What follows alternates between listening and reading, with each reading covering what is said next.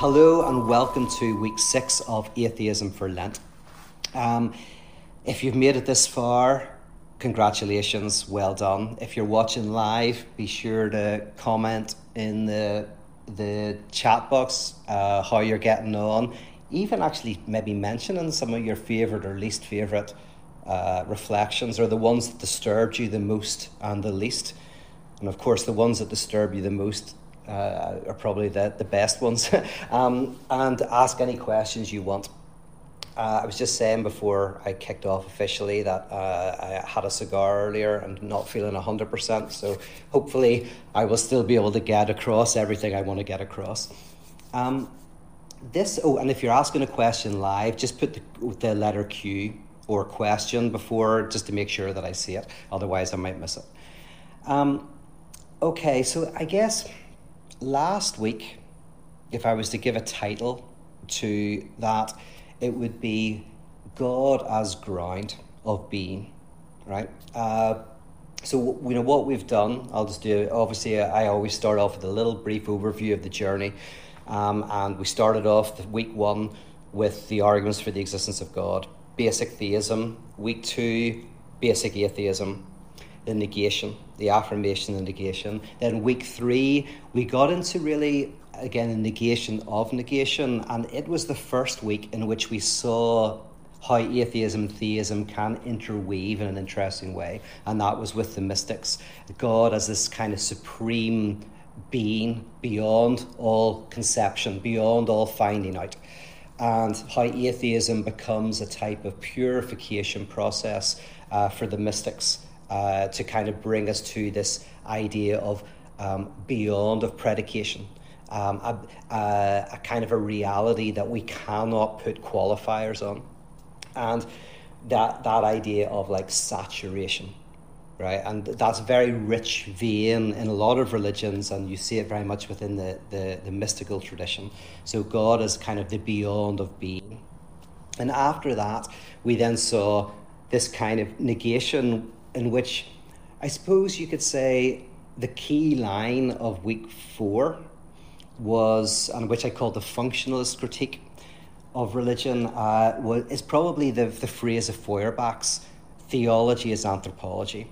So there's a sense in which in week four they all agreed with the mystics, right? The mystics basically said every time we talk about God, we kind of talk about ourselves. Like God is beyond these predicates, right? We, we put projection onto God. So the next week, week four, was really the thinkers who really took that on because the mystics kind of say it, but that's not the important bit of theirs. That that's the bit that they kind of like push to one side in order to reflect on uh, the possibility of an, an encounter with that which is beyond experience and beyond conception, right? So the mystics talk about this God beyond being they, within their work is this notion, yes, that, that religion is a human construct and that God, the signifier God, when we try to define that, we're actually saying something about ourselves. But again, that's the little bit of that's the waste bucket stuff for the mystics. But the week after that was when people said, "No, no, no, that that what you put in the waste bucket, that's the great stuff. That's the that's the stuff that's really um, profound and interesting and useful. And actually, this notion of the beyond of being is, you know, not not that not that useful, not that profound. So what happened in week four is you see the beginning of a lot of really interesting political critique right? A really interesting psych- psychological critique. So, out of week four, you get a lot of contemporary political theory. Out of week four, you get psychoanalysis eventually birthing. Um, you get uh, phenomenology, a philosophy called phenomenology, kind of birthing. So, very, very profound what was put in that waste bucket. Then, the week after that, which was just the week you've done, uh, were a group of people who, by and large, we're saying that yes, we take absolutely seriously this world and this life and our engagement with truth and with ethics and with society. And that in that, in that commitment, we indirectly testify to or bear witness to some ground, some deeper ground of being, which is actually a term that Paul Tillich really liked, which he takes from the German idealists. So God is ground of being, and you had that with Barnett Newman with the, with that zip, this notion almost that there's something uh, that we cannot put our finger on that religion at its best orients us to. Uh, that we need to be sensitive to the. Uh, I mentioned it the other day. The the idea that like you know in the pursuit of truth there is already an immersion in the truth. In the pursuit of beauty, we're already taken up in beauty. That there's something that grounds this anthropology we can't quite put our finger on. So, slightly different from the mystics who talk about what you might say is a supreme supra being, to last week, God as ground of being. And we finished with that very profound sermon of Paul Tillich's uh, that I only put in very last minute actually because uh, Jay Baker asked me to record it for something he was doing. And when I recorded it, I thought, oh, this will be very good for Atheism for Lent. I had something else of Paul Tillich's in there, uh, which you have in the supplemental reflection. But I put in that sermon, and it, it was the perfect way, I think, of ending that week. Uh, because what Tillich did in that, and he, he wrote three books of sermons, very worth getting. I think one's called The Eternal Now, I think. Uh, one is called Shaking the Foundations. The other is called The New Being. I think those are the three books. But uh, I think this is from Shaking the Foundations. It's a beautiful sermon uh, that uh, talks about this ground of being in terms of the terms sin and grace. Sin being an experience of alienation or separation, a feeling of not being connected with ourselves and with others and with our world. And grace being this kind of experience of overcoming of that separation. Um, now, another thing I mentioned once, I think, but I want to think it's important here is like every week kind of oscillates in in a sense of who's inside and outside the church, right? So in the first week, Aquinas inside. The second week, they're all on the outside of like religion. Um, the next week, they're all kind of on the inside, the mystics, pretty much. I mean, it all gets more complicated. The mystics are kind of on the inside, but on the on the very edge of it, you know. And then the week after that is people who are kind of on the outside mostly, um, and then last week kind of on the inside. This week is where we get very contemporary, and this week we get into the twentieth and twenty first century, uh, late 20th, early 21st century. And the, this group uh, weaves together atheism and theism in a, another very interesting way, potentially even more closely interconnected than what we've seen before. And this bunch, I would say, dialectically, you couldn't say they're inside kind of the contemporary church structure, and you couldn't quite say they're outside of it. I would like to say they are.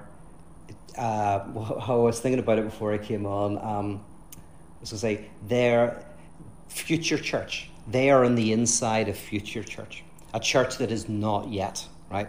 So the the church as an institution, a religion as an institution, goes through what I would say is it goes through quantitative changes, right? So there is a an institution, whether it's Buddhism or Christianity, or whatever, there's a, a certain way of thinking about things. So in Christianity, a certain way of thinking about, say, the crucifixion, resurrection, whatever. And that position generates problems, it generates questions. And most of those questions can be answered within the framework. Right? So that's quantitative change, small quantitative changes, and that's what a lot of the- theology is and philosophy. It's a it's reconciling and answering questions that arise within a certain frame.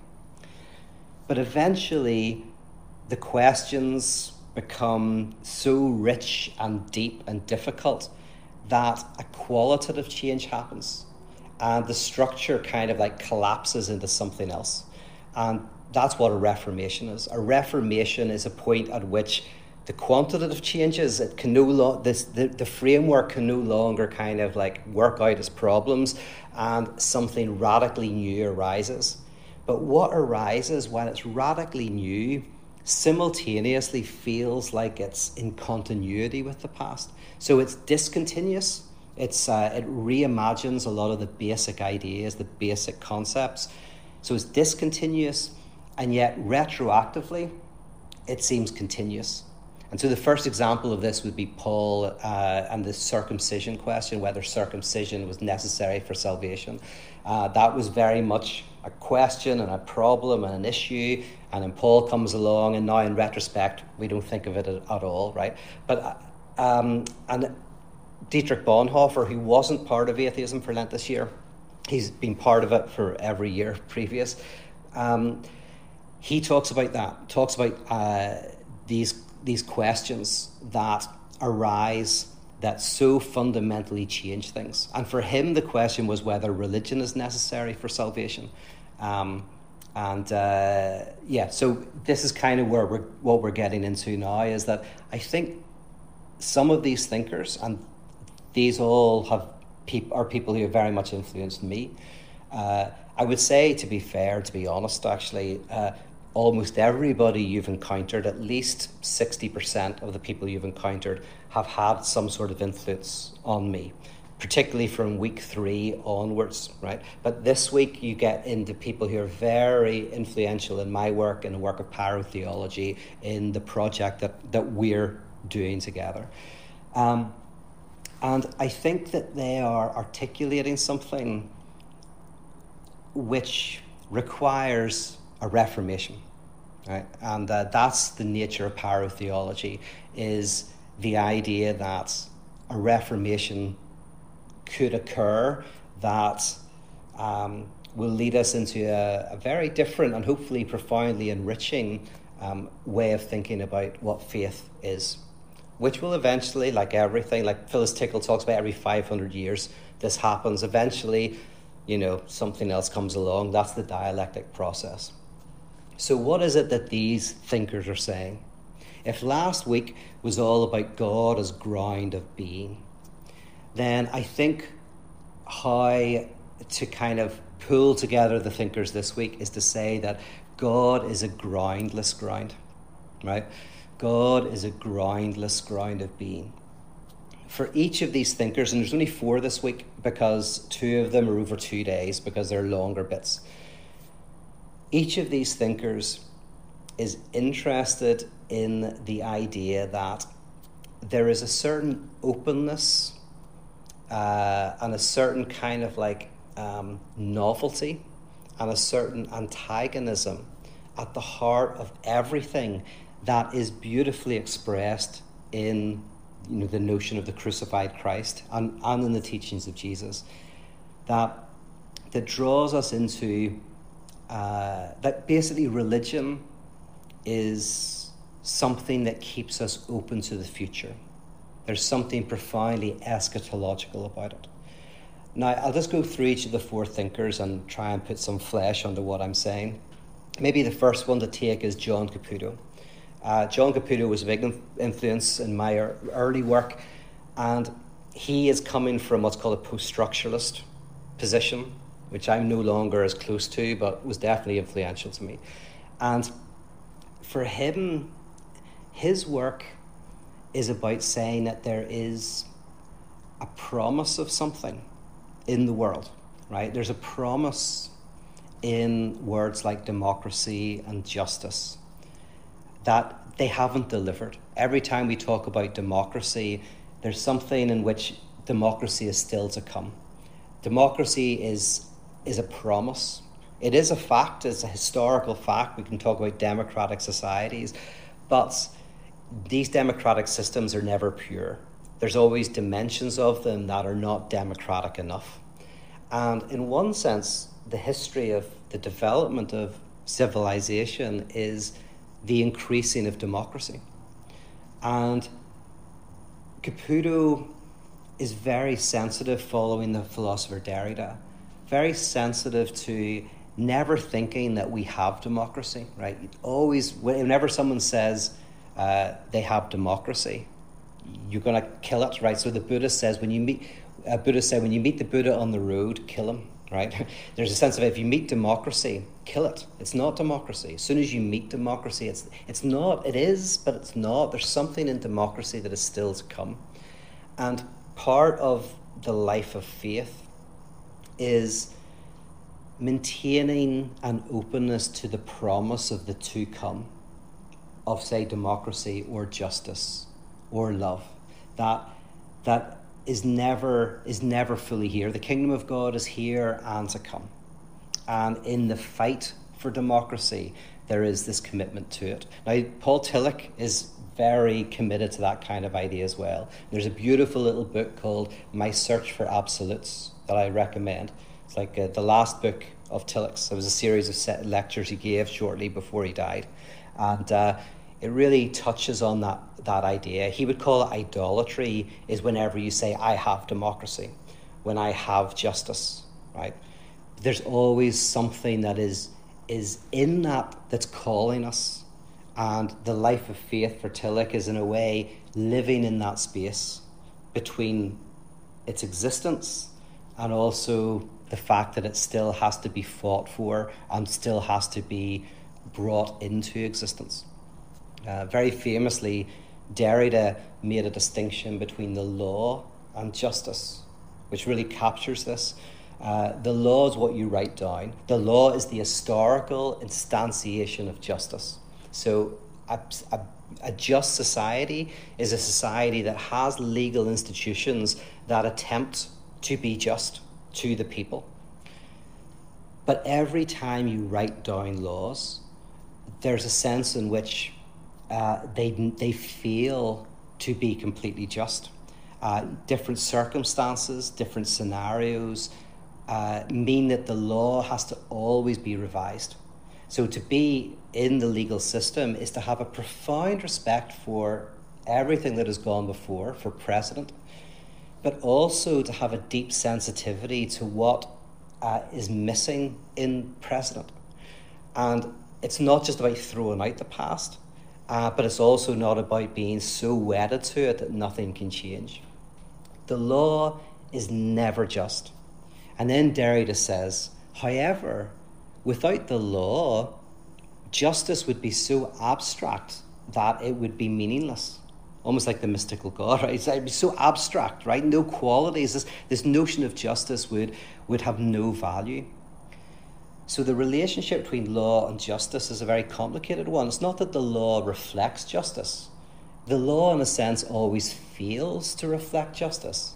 But the failure to reflect justice is what gives us a purchase on justice. It's what enables us to have a foothold in justice.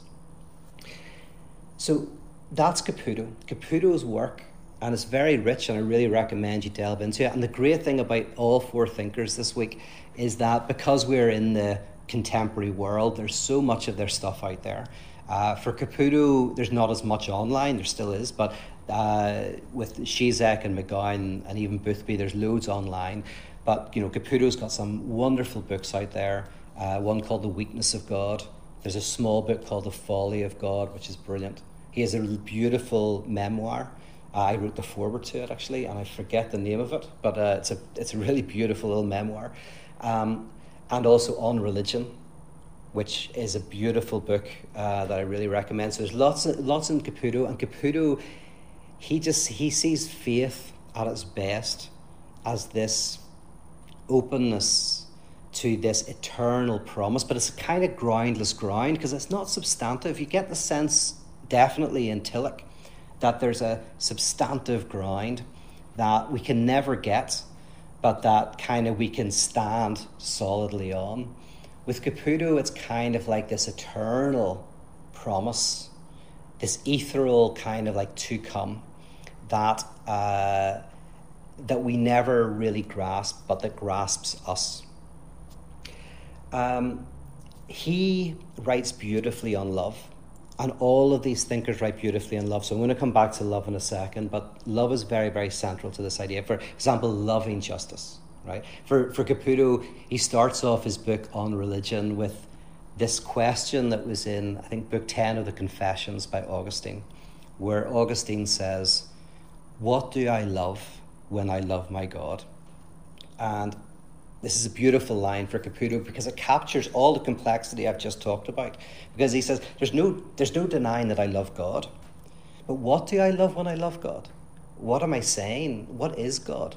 Who is God? Uh, is, is God a figment? Is God a to come? Is God, what is God? I don't know, but I, I can't deny that I love God. So, in a similar way, one might say, I love justice. But at the same time, we should always say, but what do I love when I love justice? Because if I think justice is what is what I think, then I'm going to become a tyrant, right? As Nietzsche says, be careful when you're fighting monsters not to become a monster, right? So if I if I so am sure that I've got a handle on justice, I might be the monster. I might become the body. You know that uh, great line. Mitchell and Webb have a great sketch where these soldiers are fighting in Russia's Second World War. They're Nazis, and they gradually come to ask the question, like, are we the baddies? And uh, it's just a beautiful little sketch um, where you go like, oh yeah, that's brilliant. Like sometimes we're the baddies. I actually just watched a movie last night, which was really interesting called Black Crab. I don't know if you've seen it. I think it's a Norwegian movie. And I don't want to give too much away, but that notion of are we the baddies is is key to uh, is is what that movie is kind of exploring. So I actually recommend. I thought it was a good movie. Um, so that's Caputo, uh, and all of these thinkers are very much connected, but Caputo is kind of on his own a little bit, and the other three thinkers are very together. But they all do fit quite neatly. But there's Caputo, and then Boothby, McGowan, and Žižek are all very much of a piece, right? They um, they're doing different things, but they're very much in a similar line. So who will we take next? Um, let's go for Žižek. Um, just briefly, Žižek, someone you've probably come across, or you heard me talk about.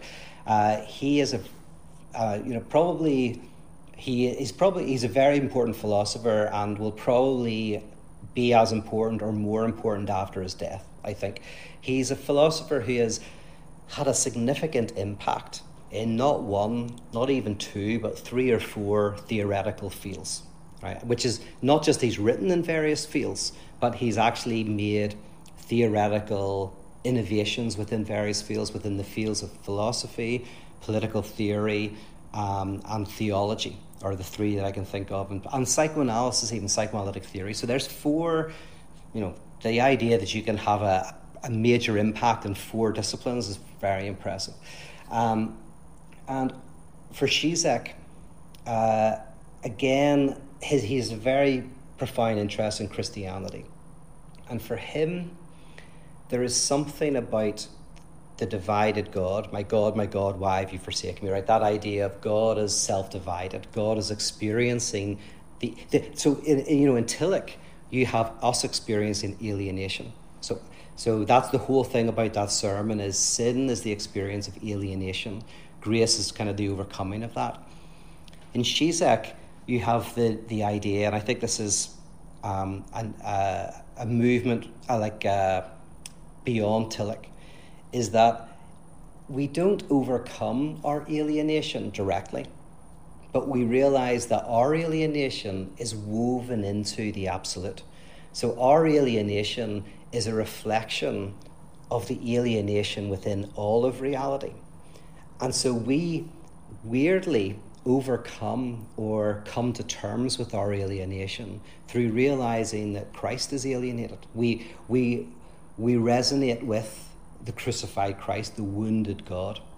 There's something of that that is salvatory. And she's a, you know, that, that's at the core of his philosophy, which he sees play out in a variety of fields. Um, and so, again, the idea is not that religion connects you with some substantive ground, but rather it connects you with a groundlessness. It connects you with, and it helps you come to terms with your own groundedness, your own alienation. And we have to kind of build a religion of alienation and a religion, or, I'm sorry, and a politics of alienation, right? Um, you know, for, for someone like Žižek, uh, it's we are always trying to overcome an experience of separation, an experience of alienation, but actually that's the problem. The problem is we, we never can do that, and therefore we have to find somebody to blame. And actually, what you want is you want a productively alienated system. So for, for Zizek, for example, capital, the problem with capitalism is not that it alienate, alienates, it's that it alienates in a way that is destructive, right? Uh, so, for example, in contemporary political and economic society, we have to sacrifice, and, workers sacrifice a huge amount to create value, right? So, workers sacrifice a lot, create value, uh, but that value is often disproportionately uh, kind of uh, adopted and taken on, appropriated by others, right? Um, the idea is not to get a society without sacrifice, but going like, well, how do we have a society where we do all sacrifice? Sacrifice being central to being human, but a sacrifice that we all benefit from, and et cetera, et cetera. So, all of these thinkers are not thinkers about overcoming alienation, but of embracing it uh, in a productive way. So that's another way in which all of these are, are to greater or lesser extent connected. Right? So, so for Caputo, there's a restlessness that is part of being human, right? The promise of democracy to come. God is a question mark and a promise. And so you're always restless. And it's about finding a productive enjoyment of that restlessness. Same in Zizek.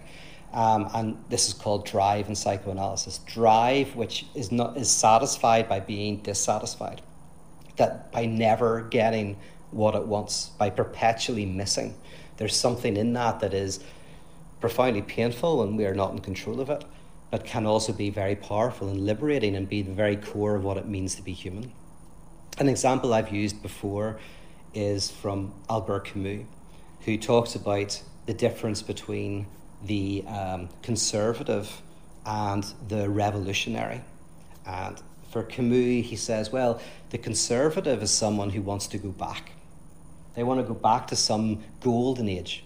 I mean, you can be a you can be a personal conservative in thinking about the golden age of your childhood, or the golden age of that relationship you had, or it might be political golden age. You look back to a time that was better and more noble, right? So you're dissatisfied, but you're fighting to get back to this past, and then you'll be happy, right? Um, the revolutionary looks forward to some time where alienation, separation is overcome. They're looking forward. So they're unhappy now, but they're looking ahead. And then Camus talks about the rebel. And the rebel is one who is dissatisfied as well, but they enjoy their dissatisfaction. So, in on the movie on the waterfront, uh, the, one of the characters, Johnny, is asked, um, "What are you rebelling against?" By this woman who's working in a cafe, and he says, "What do you got?" Right? The rebel is the one who's like, "Here, I'm gonna, I'm dissatisfaction. I enjoy that." So they're fighting for something, but whereas the conservative wants to say overcome the alienation in the past, and the revolutionary wants to overcome the alienation in the future. The rebel embraces the alienation. And so the, the kingdom of God is in the fight for the kingdom of God. Um, connected with that is uh, Todd McGowan and Todd McGowan's work, uh, which profoundly delves into this experience of dissatisfaction, of alienation, of antagonism, and connects that with theology. And his work, he came from a very conservative religious background, actually, but when I read one of his books, um, the first book I read of his was uh, Enjoying What You Don't Have, which is a great title. And I invited him to Wake for that because I read that book and I read Capitalism and Desire, another book of his, and I was like, oh, this is deeply theological work. But he doesn't, in those books, he doesn't really talk about theology really at all. Um, but I invited him to Wake because I go, we're on the same page here in many ways. And um, uh, we chatted a lot. And I, I think he's going, yes, he sees there's a theological dimension to his work. That's probably come out best in uh, his book on Hegel. It's called Emancipation After Hegel, uh, which is a fantastic book. Uh, but there's, but it's funny because he, he, I think he basically rejected uh, Christianity because he went from a very conservative place, had nothing really to do with it. But actually, in moving away from it, I think he's mo- moved into the heart of it, right? It's saying something profoundly theological. Um, and then connected to him is Richard Boothby. And uh, you may know I've interviewed him a few times. He came to Wake as well. And his work is fascinating. And his work as well is very much connected to this idea of an openness to an impossibility, to a groundlessness. And in his work, uh, he very carefully talks about how love is a type of orientation to a lack, to a groundlessness, to a dimension of the other that is not um, filled, but is kind of empty, right?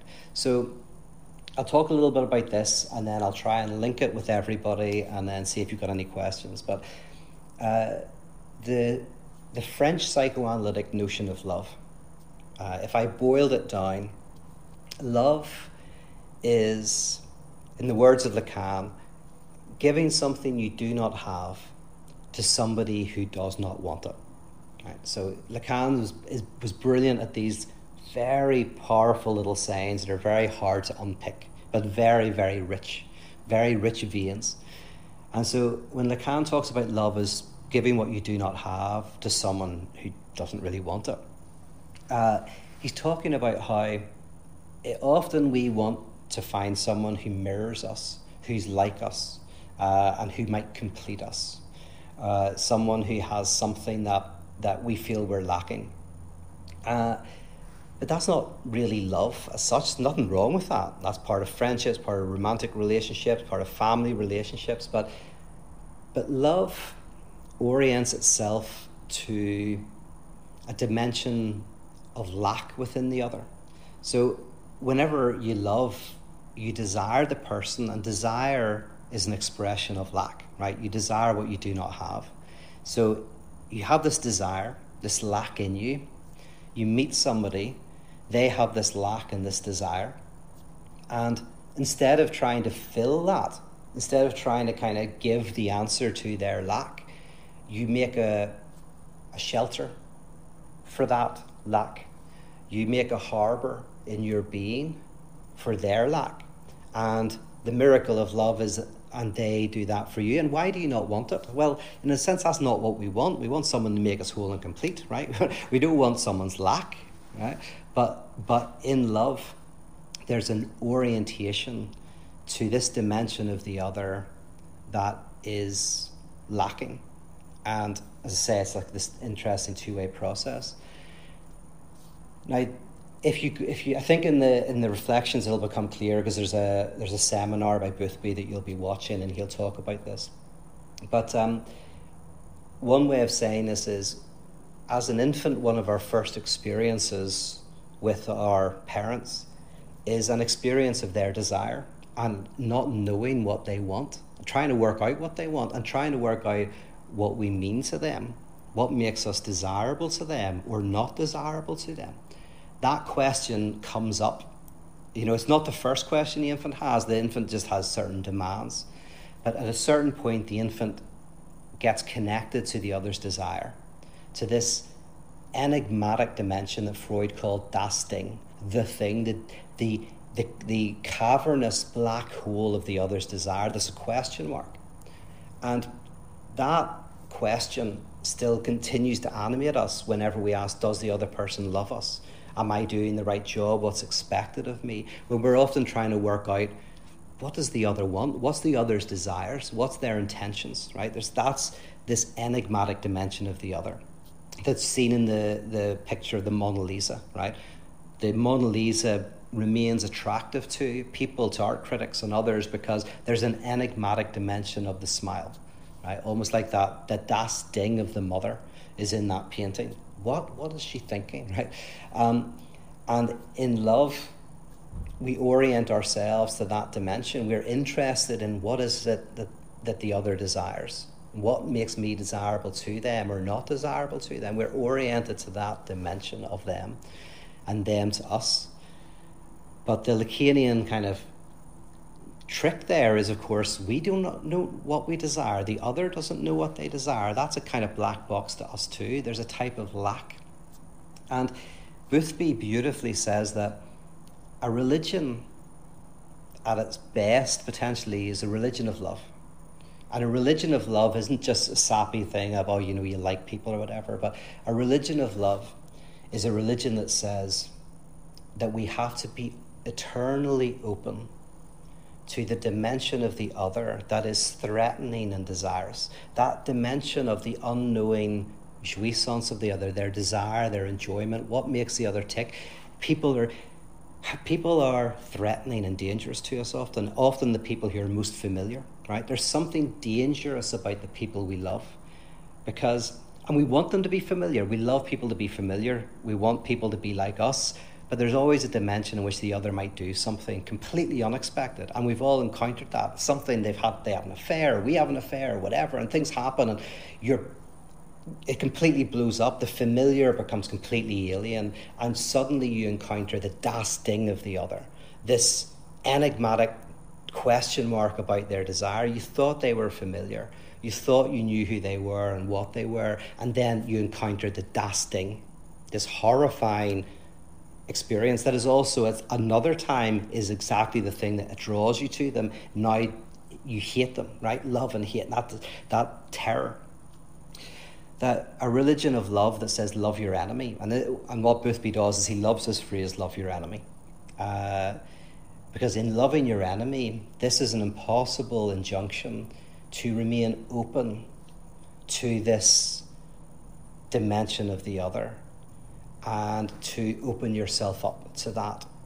So it's a it's a very very dangerous thing to do.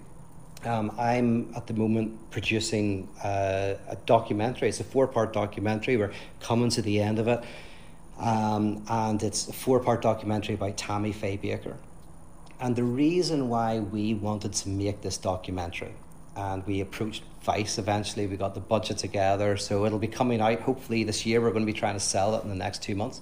Um, is that Tammy Faye Bakker, I think, is a great contemporary example of someone who couldn't help but be open to the other and to give of her nothing her vulnerability right? There's a sense in which you watch her behind all the makeup the the shield of her makeup. There's this vulnerability she couldn't kind of help herself but be vulnerable to the other and to be open to that unknown dimension in the other.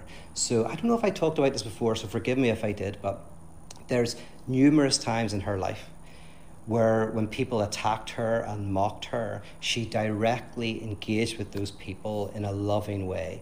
Uh, buying them something, a present, sending them a card, giving them a call, engaging with them. And it was probably partly the death of her uh, to be that open. Whereas Jim Bakker, you know, he kind of like he, when he, he was ridiculed and mocked, he closed down. He became a fortress. Somehow Tammy was able to keep being open to the other.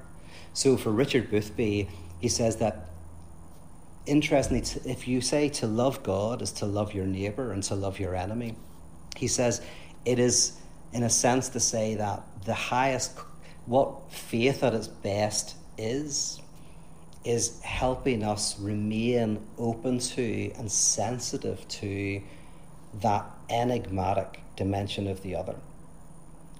Now, I think there's a whole pile of good things that come from that, but I won't even get into why I think that's good because I don't think we should do it because it's good because that's economic, right? Uh, it doesn't matter if it's good or not. Um, it's uh, uh, I think religion is a gift; it's not an economy. So it's not you don't do it because it works but I do think it works. um, but it's very, very difficult. Um, I think all of us in our lives can, of course, all of us in our lives can point to times when we have loved the other, the neighbour, the enemy, where there's times where we've been open and vulnerable and we've been open to that dimension of the other. But probably only for small parts of our lives. Time here, a time there. And maybe that was 20 years ago. Um, the the call of faith, I think, is an invitation to try to, for as long as we live, be open to the other and to be vulnerable with all of the dangers that that involves. Um, with also having to have sense and having to protect oneself as well. But even when you have to protect yourself from someone, to somehow still try to. And I think actually in divorce, this is probably an area where it's most difficult. Um, I've never been divorced or anything, but for my friends who have been divorced, I think I see that there are these times for both parties when it takes an incredible amount of work. Uh, it takes an incredible amount of work to tr- to try to be open to, to understand, or not even understand, but to not be closed off to the, the other whenever their desire is, is so threatening and so difficult. And so, yeah, I think I think in that, uh, I suppose in the moment of a start of a relationship, that's where we feel the good part of loving the other, and in end of a relationship, that's where we really encounter the difficulties. And of course, we have to be, uh, you know, gentle with ourselves and other people. Those are the most difficult times in our lives, but somehow that's what love love of your neighbor and love of your enemy is about and then if that is the the heart of faith then loving your neighbor is loving god right so that's that's what boothby's doing in a really powerful way um, and that's why i'm saying is like this is where atheism and theism really mix because in one way you go where's god in all of this and bonhoeffer talked about this like kind of wanted to give up the word god for a long time give, and just love and Bonhoeffer kind of intuited this, but he was intuiting this in prison and he was executed. But he was envisaging a theology of love, um, a radical theology of love. And I think that's what unifies all of these thinkers this week. They're all thinkers on love, Christianity and love.